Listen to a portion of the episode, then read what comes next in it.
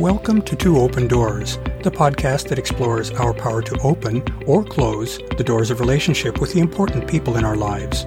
We hope you'll learn from and share your wisdom with our community. Thanks for joining us.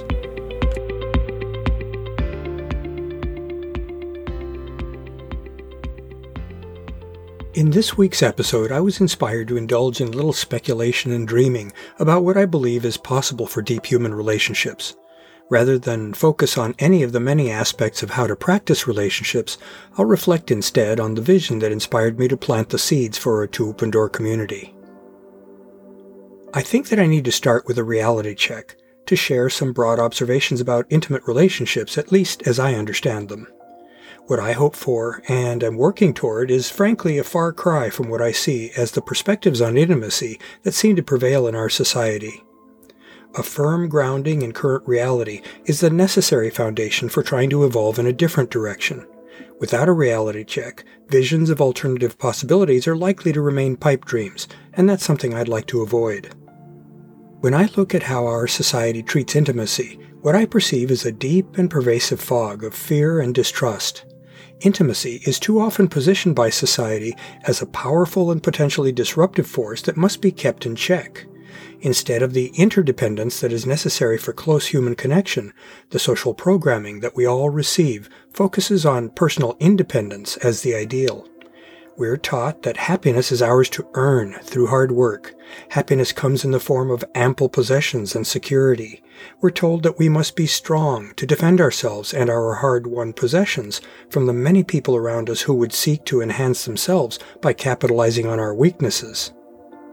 With regard to pleasure, we are brought up to be ambivalent toward it at best. We're told to indulge ourselves in physical pleasures because we deserve them. We invest our precious time and energy in the pursuit of sources of pleasure, potentially putting ourselves on an always advancing treadmill of acquisition and consumption. At the same time, most of us are brought up with very sex negative attitudes, in which sex and sensuality are sources of temptation that can cause us to stray from our higher path. Such temptations must therefore be kept under tight control. Our own bodies become commodities that are measures of our personal worth and which can seemingly never be good enough. I believe that what all these bits of social programming do is give away much of our personal power and decision making to others, who we effectively, though perhaps subliminally, place in judgment over us. Rather than learn to think for ourselves and thus choose our individual best path through life, we can succumb to playing out our life per the rule books supplied by others, such as churches or governments. We let the fear of imagined consequences create an insurmountable fence around our behavior and our aspirations. All of this undermines our personal agency, and it brings us down.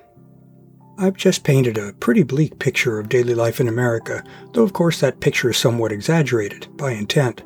Let's treat that as a glass is half empty sort of backdrop against which we can con- contrast a much more positive and promising vision of how we can instead choose to live. One of the things I've concluded in recent years is that we actually have much more potential for self-determination than what we are taught to think we have. I believe that one of the goals of personal evolution is to become more conscious of our current reality so that we can evaluate that reality and decide whether it needs alteration. Over time, we can learn to apply our personal yardsticks in evaluating what's right for us rather than steering by standards imposed by someone else. Over time, we can also increase our degree of self-assurance, which then gives us courage to act on our own convictions and assessments. The resulting combination of conscientiousness, reflectiveness, self-confidence, and courage is a powerful formula for self-liberation. What does any of this have to do with deep human connection? Well, from my perspective, a lot. Consciousness and reflectiveness enhance self-knowledge, which then augments our understanding of others. That can make us more discerning in identifying potential relationships that align well with who we are, what we want out of life, and what we can offer to others. Those traits also help put us in touch with what we enjoy in life, and thus what we should orient our relationships around.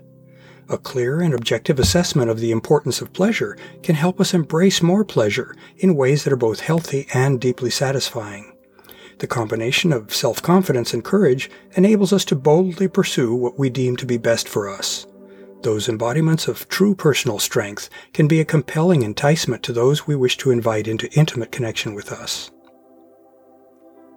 This brings us to the fun part of this episode, the part where I share a very personal vision of what I think is possible for deep human connections. I hope that my listeners can resonate with at least part of what I suggest, and that it's not so far removed from current reality that it seems unattainable. I fervently believe that these ideas are worth striving for, and that they offer a satisfying way to orient one's life. We humans thrive on meaningful connections. We all need to feel valued and appreciated by the significant others in our lives. A healthy relationship is one in which both participants grow and benefit from interacting with each other, and thus any such relationship is inherently a good thing. I don't believe that there's such a thing as having too many healthy relationships in one's life, though of course that's only true within the constraints of one's available time and resources. Every person's tastes and desires for relationship are unique. For a given person, some relationships offer more satisfaction and interest than others. That means that finding meaningful deep relationships can be challenging. However, there are also a lot of fish in the ocean. Perhaps the best we can do is open ourselves to explore connections that draw us, while hoping that our prospective partners do the same. Then there's a reasonable likelihood that at least some of those connections will prove to be worthy of investment by both partners. That's saying yes to life. For that winnowing process to succeed, both partners need to know themselves and what they seek in life, and they need to be able to accurately perceive and understand their prospective partner. Both also need to be sufficiently in touch with their fears that they can discern what concerns over a partner are not warranted. That is, both partners need to be able and willing to make themselves vulnerable enough to allow for real connection with their partner. My hope is that there are a reasonable number of people who are able to approach relationship in this self-aware and self-determining way.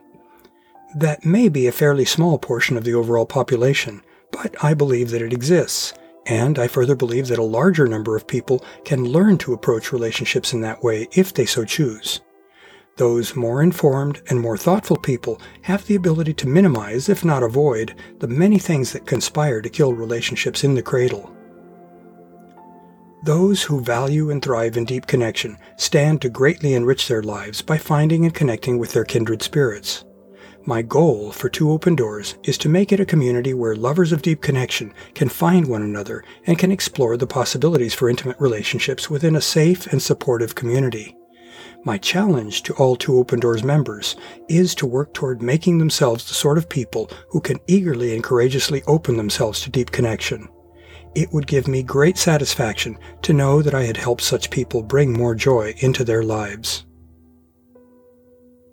To learn more about Two Open Doors and to engage with our community, I'd like to invite you to visit the Two Open Doors private Facebook group, the Two Open Doors meetup group, and the Two Open Doors website and blog at twoopendoors.com.